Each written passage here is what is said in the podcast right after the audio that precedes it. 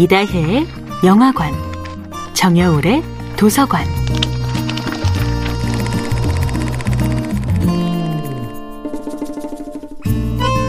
안녕하세요. 여러분과 아름답고 풍요로운 책 이야기를 나누고 있는 작가 정여울입니다.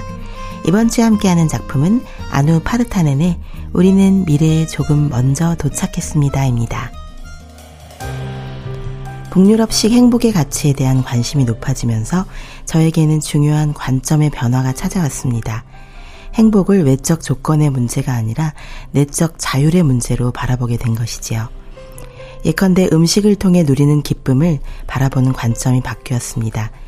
이름난 맛집이나 멋진 레스토랑에서 느끼는 완성된 맛이나 최고의 서비스를 향한 동경보다는 서툴고 어설프더라도 내가 집에서 뚝딱뚝딱 만드는 요리를 즐기는 기쁨이 더 오래 지속 가능한 행복의 가능성이 아닐까요?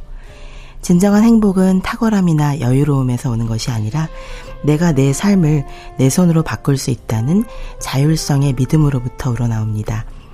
아누 파르타네는 핀란드에서 태어나 미국인과 결혼하여 미국으로 이주하면서 자신이 당연하다고 믿었던 가치관이 붕괴되는 것을 느낍니다.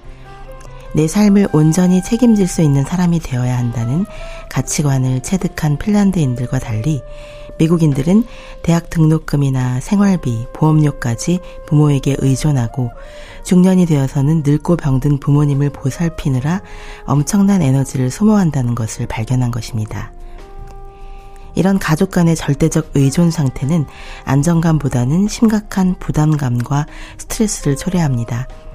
사랑과 결혼 이야기를 그린 미국 드라마에서 여자가 남자에게 가장 원하는 것은 책임, 헌신인데 남자들이 바로 그 여성들의 소원을 지켜줄 수 없는 이유는 욕망과 충동 때문이라는 해석도 흥미로웠습니다. 미국의 현실에서 결혼이란 일종의 금융합병 행위라고 합니다. 미 국세청은 부부가 소득을 합산하여 하나의 단위로 소득 신고를 하면 혜택을 줍니다. 부부 재산을 한 묶음으로 취급함으로써 미 국세청이 관장하는 금융 합병은 배우자 사이의 경제적 의존을 한층 심화시킵니다. 누구에게도 비치지 않는 삶, 어떤 서비스나 기업에도 행복을 의탁하지 않는 삶.